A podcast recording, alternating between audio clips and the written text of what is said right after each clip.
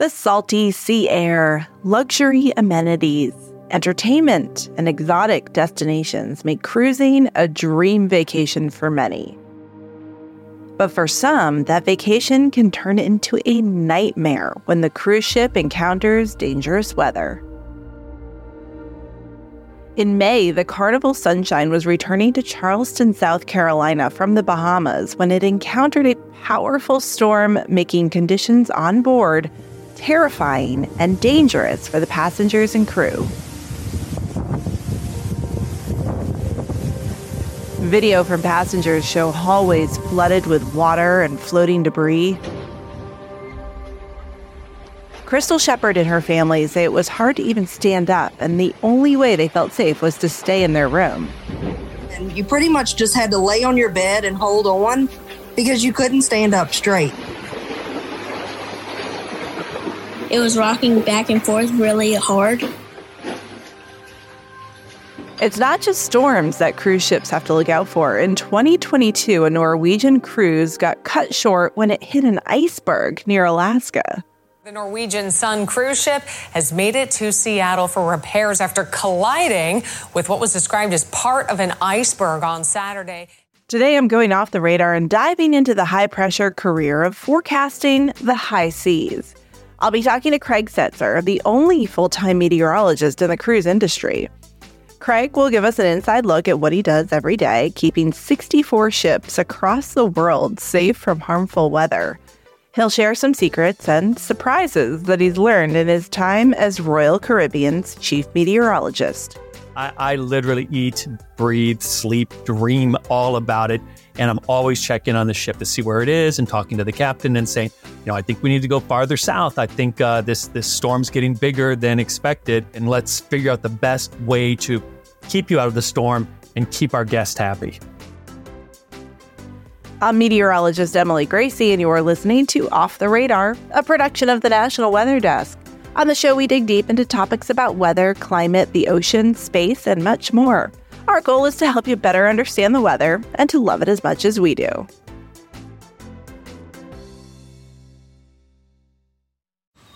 Man, that sunset is gorgeous. Grill, patio, sunset. Hard to get better than that. Unless you're browsing Carvana's inventory while you soak it all in.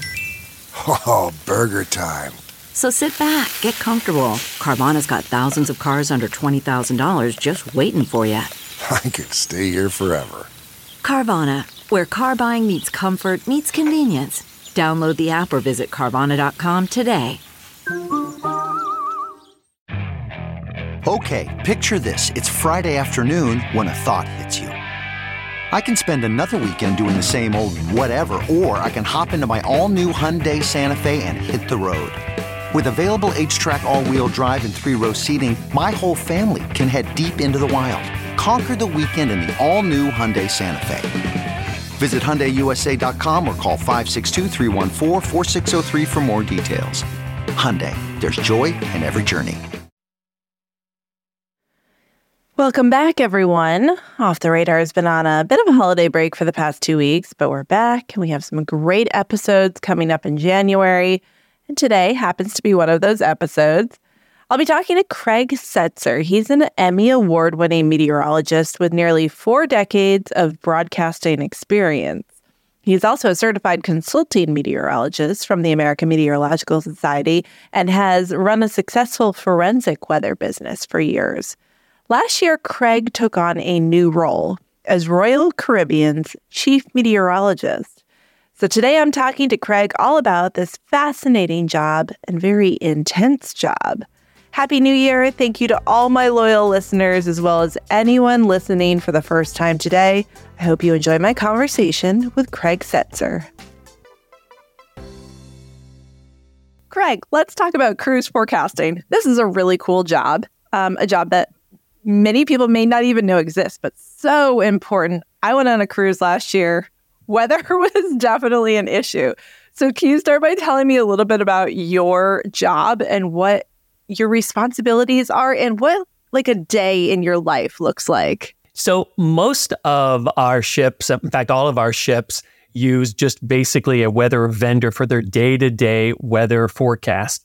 And most of the time, the weather's really good. I come in when there are what we call critical ship deviations, which means they might have to change their itinerary or a port that they're going to might be impacted by the weather.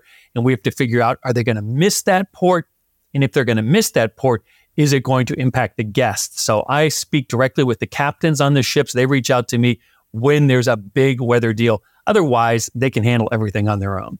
Interesting. Yeah, I bet they have a good amount of weather background, kind of like pilots, just because it's what they do. It's their entire lives to to be good at this. Are you the only meteorologist on the for Royal Caribbean, or do you have a whole team of meteorologists? You know, it's surprising. I'm the only meteorologist, in-house meteorologist in the entire industry. And unfortunately, in the maritime world, I know it's shocking, right? In the maritime world, there's kind of this attitude that I think is is a little bit lagging the industry, which is it was the weather. What could we do? And I'm like, no, no, no, no, no. We've gotten really good at predicting the weather, and we can take our weather margins, let's say, and and kind of shrink them down so that normally when a ship might get into a storm, I can say, nope, we need to go a little bit farther away from it.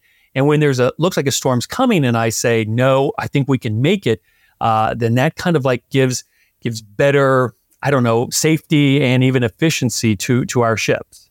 Interesting. So you have to have a huge amount of I mean, you have the weather knowledge, but a huge amount of I don't know this maritime forecasting expertise too. Did you have to do additional training for that? Where did that come from? Because I don't think I could just look at forecasting out over the ocean and have that ability right away. Right. So I, I lived I've lived in Miami for a quarter century and I used to own a sailboat and I would race that sailboat and I even got a captain's license. So I kind of got some of my nautical background there.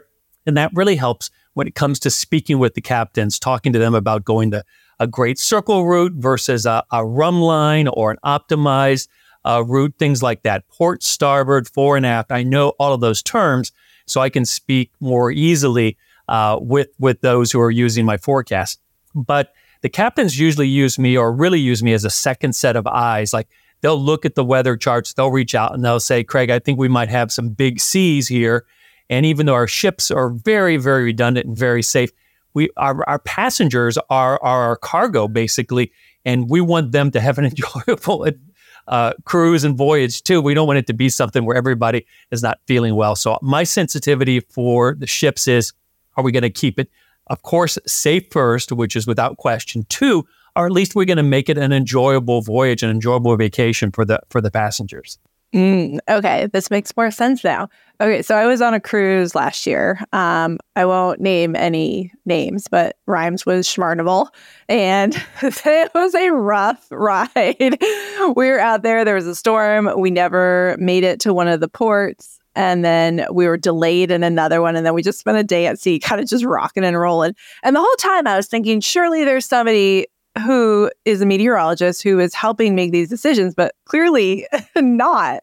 So it seems so crucial to have you in this role and like a huge advantage for one cruise liner over another to know that there is kind of this comfort. But it's also got to be so much pressure so, like, are you making the decisions whether to cancel a port of call, or is that somebody else's decision and you're just kind of advising, like, yeah, you could, but like you're going to be really bumping into the the dock there? Right.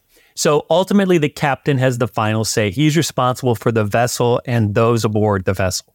Um, I come in when and discuss with the captain, which is great. These these folks are super smart. They really know their stuff, and so we'll discuss what maybe will delay an arrival, maybe will come in early. But what you described as your un- unhappy experience is kind of my worst nightmare, and I live with that. When I've got a ship that uh, that might be going through some bigger seas or has a crossing or something like that, I, I literally eat, breathe, sleep, dream all about it, and I'm always checking on the ship to see where it is and talking to the captain and saying, you know, I think we need to go farther south. I think uh, this this storm's getting bigger than expected, and things like that. It's funny because um, there's this quote Wayne Gretzky, the famous hockey player, said, which was, "I don't follow the puck. I look to where the puck is going."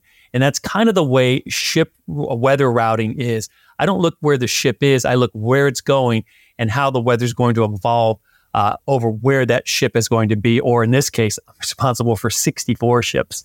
So uh, it's a busy job. So I don't really have a typical day in the life of Craig. It's some days are the moment I wake up to the moment I go to bed. It's ship uh, deviations, routing, things like that. And some days the weather's calm, and I'm like, now I can I can do other things for a change. yeah, yeah, kind of like a lot of meteorologists. Right. Um, the ups and downs. Okay, so you said 64 ships. How on any given day, how many are out at once? So um, all of our ships, and, and this is where it becomes a challenge. They're global, so I've learned about like all different parts of the globe. In fact, what I've had to do is uh, learn the southern hemisphere too, because we have ships in Australia and New Zealand. And I basically take a weather map and turn it upside down. And I'm like, okay, now we're in the southern hemisphere, so everything's going uh, different directions and stuff. And that that's been a challenge. But I've learned more about like maritime geography uh, around the world than I ever thought I would know. I'm a I'm based in Florida, so you know I this is my backyard. But now, like the Caribbean is my backyard, the Western Atlantic is my backyard, the Mediterranean now, and the uh, the Western Pacific. Those are areas that I'm I'm constantly learning and and trying to get better at. Okay, so on a quiet day, are there sometimes like no ships out, and then on a busy day, are there like dozens of ships out? Right. So we always have ships out. It's a 24 7 uh, job. And, but but I see it as quiet parts of the globe. And so uh, right now, uh, for this moment, I'm in a quiet part of the globe, but I'm looking, you know, is there going to be a storm in the North Atlantic that's going to impact a crossing that we have on a ship that's coming from the Mediterranean? Most of my ships during the winter time and the Alaskan ships, they relocate in the Southern Ocean, Australia, and New Zealand and most of my Mediterranean ships come over into the Caribbean. It's good in a way because they're all in one location and it's easy to kind of, you know, it's like sheep. They're like all together. So I, I can keep an eye on them. But the problem is, is if I have a big storm that's impacting the Gulf, the Mediterranean, and the uh, the east coast of the U.S., then all of my ships are impacted. And so then it's like, okay, let's take you first, you second, you third, and let's figure out the best way to keep you out of the storm and keep our guests happy. So a couple weeks ago, there was like some very turbulent weather in the Gulf of Mexico, that low that formed and then kind of moved up the coast, and um, there were ships being rerouted. I, it's it just going off of my memory. Um, so I'm curious what your experience was like with that. Was that chaotic? Were you having to make the decision to bring in ships with that low? It, yeah, it is very. It, what happens is is that because our ships are foreign flagged, which means they're registered in other countries, we have a thing called the Jones Act, which applies to uh, our ships. And the Jones Act means if you sail from a U.S. port, you must visit a foreign port before you return to a U.S. port. So I can't have a ship go from, say, Port Canaveral to Fort Lauderdale and back to Port Canaveral. They have to go to a foreign port. We have destinations in the Bahamas, but not a lot. And so if we have a big low pressure system moving across the Bahamas, all of a sudden I can't send any of my East Coast ships to the Bahamas. They have to go maybe south to Mexico or to Haiti or the Dominican Republic or or other places. So it's it's this moving pieces kind of game. And then once you start moving a few ships, you cut off the uh, the access of other ships to go to those destinations because those ships are already going to be docked at, at those locations. So now you're thinking, well, where where can I send another ship and can he make it and get back in time that it doesn't mess up the next itinerary? So it's this constant challenge of it's not managing chaos, but it's almost on the edge of managing chaos. Why does that act exist? Is there there's got to be a reason for that? Back in the 1880s, there was a provision to protect uh, the uh, U.S. maritime industry, merchant marines, and then back in World War One, when much of the U.S. Uh, fleet was impacted from the war, they the the government didn't want foreign ships coming in and taking away uh, American jobs and American naval interests. But the the act has been preserved and it remains, and we kind of just live with it. You know, it's just one of the things that, that I work around because the, the downside is like like a a and it's managed by the uh, Customs and Border Protection CPB CBP. Uh, if we miss a foreign port, it could be a multi-million dollar fine. So we always are very careful to make sure we get our foreign ports in. Wow. So okay, so you have your hands full with like everything going on globally weather-wise. What about, are you ever having to forecast for the ports themselves, even kind of inconvenience, whether like raining on people as they're waiting in line, or like in Charleston this past week, people came back from a cruise and all of their cars had been completely damaged due to flooding. So yeah, so the weather the, that I deal with is, is twofold. It's one, what we call voyage weather, which is the weather while you're underway, while you're uh, at sea. And then that's where I try to avoid, or we try to avoid, I should say, big seas, because the, the ship really can handle the wind no problem. But but as the seas get bigger, the voyage becomes more uncomfortable and things like that. So so that's that's one of the the aspects of it is the voyage weather. And most of our itineraries are pretty much baked in the cake. So there's not like, oh, well, let's just go over here. No, we kind of still have to go in a, a certain a certain from port to port or or some itinerary that's already planned. The other side is what I call port weather, and that is where can we get into that port? Uh, are the winds going to allow us to get into the port? Maybe it's a tendering port where we drop anchor, and then we have little ships, tenders come alongside, and they take the passengers or the guests to a port.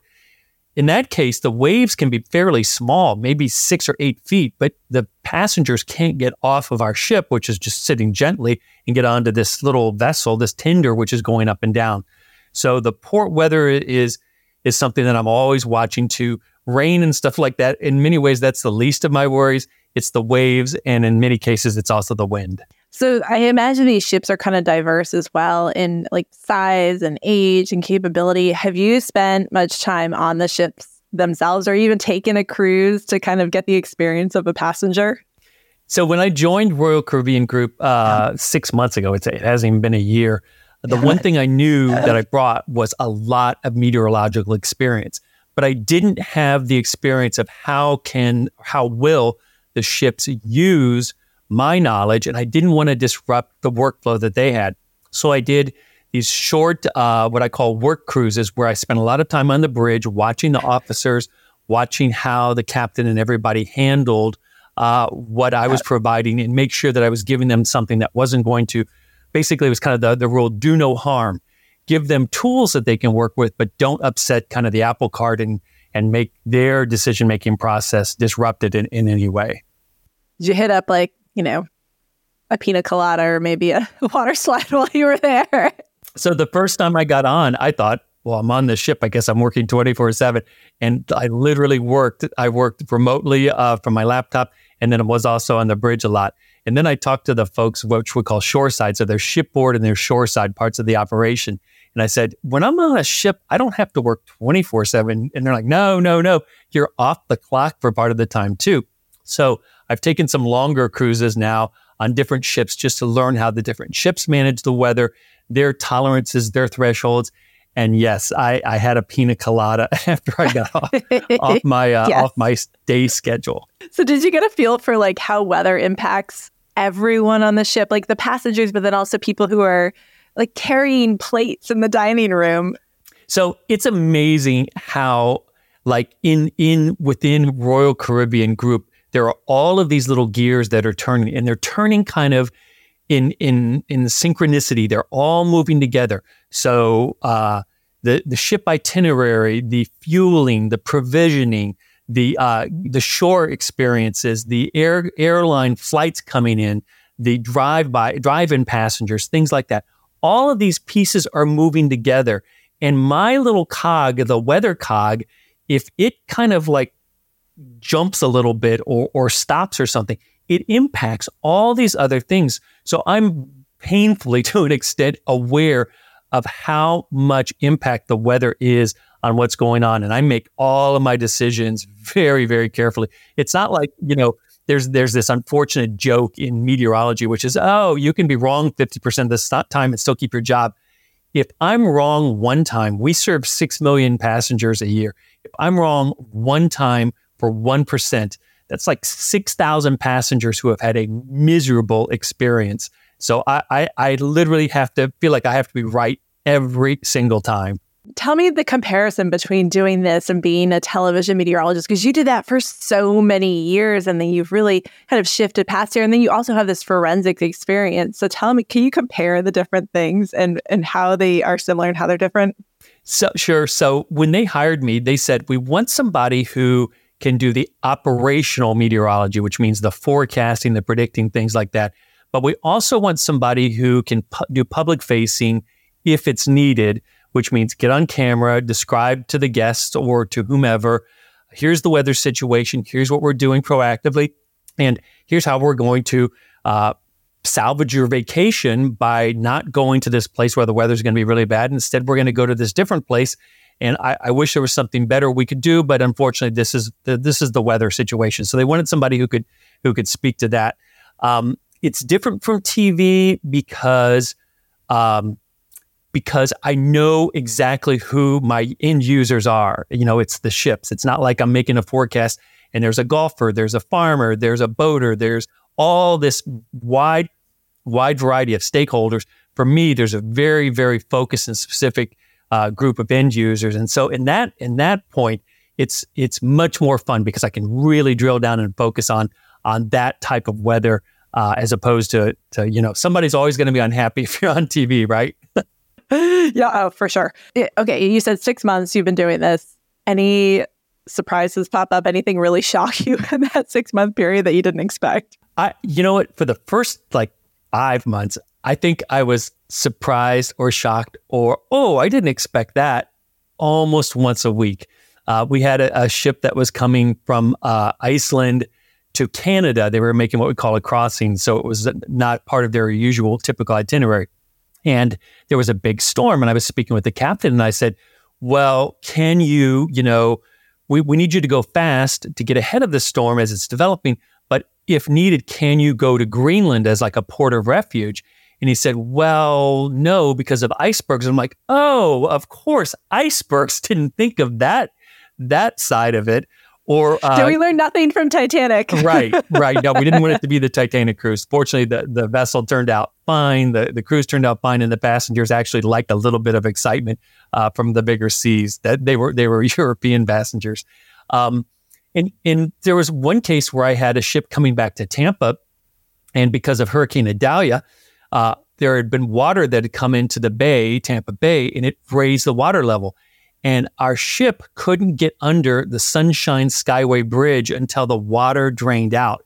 It's called the air oh, gap wow. between the bottom of the bridge and the top of the mast on the ship. And I was like, I didn't expect that. So just all these different things you kind of never think of that are all all at play. Do you think that this is going to become a trend that there that other cruise liners will get on board here and hire meteorologists, or that Royal Caribbean will expand the team? So uh, Royal Caribbean has been so gracious and and giving given me the opportunity to hire a second meteorologist. So I'm literally doubling my department size within six months. I'm thrilled about that. And and actually, I've been able to show that there is value. Uh, uh, sometimes when our ships miss what's called a turn port, this is where the guests depart and new guests come on. It's very, very expensive and it's not good for the guests either. And so I'm working on tools to to make deciding when we're going to miss a turn port uh, less less costly or more accurate, I should say. And that means that you know, even though it looks like we can't go there, we're going to be able to go there, which is good. Or uh, vice versa, if I think that some of our port calls are going to be missed, then we can plan alternative ports. So we're not doing this, what they call cruise to nowhere or getting stuck at sea and, and having a miserable experience. So, I mean, the company thankfully has seen value in what I'm doing and it's nice. It's actually flattering to be, you know, doing meteorology where they're like, oh, good job. And I'm like, I never, I didn't hear, hardly ever hear that in TV, right? It's kind of a, a tough business. So that, so that's good. Um, it's funny because in my mind, people uh, that I work with uh, at the Port of Miami, they're like, Craig, is it going to rain this afternoon? And I'm like, I'm not sure what's going on here, but I can tell you that on Allure and Liberty, there are going to be some showers. And also Symphony and Odyssey, is looking great. And they're like, where are they? And I'm like, all of different places, far away. That's where my brain is. Cool. Craig Setzer, uh, Chief Meteorologist for Royal Caribbean. Awesome title, awesome job, well deserved. And I hope you get a vacation sometime in the near future. Thank you so much, Emily. Off the Radar is a production of the National Weather Desk. Make sure you're following the show on Apple Podcasts, Spotify, or wherever you listen to podcasts. New episodes published every Tuesday. If you have a cruiser in your life or someone who's interested in maritime forecasting, please share this episode with them. We'd also love you to rate and review us on Apple Podcasts and Spotify. Let us know what you think of the show. You can also give me some ideas for future episodes. Big thanks to Craig Setzer for taking the time out of his busy schedule to join me today. I'm meteorologist Emily Gracie. Make it a great day and Happy New Year.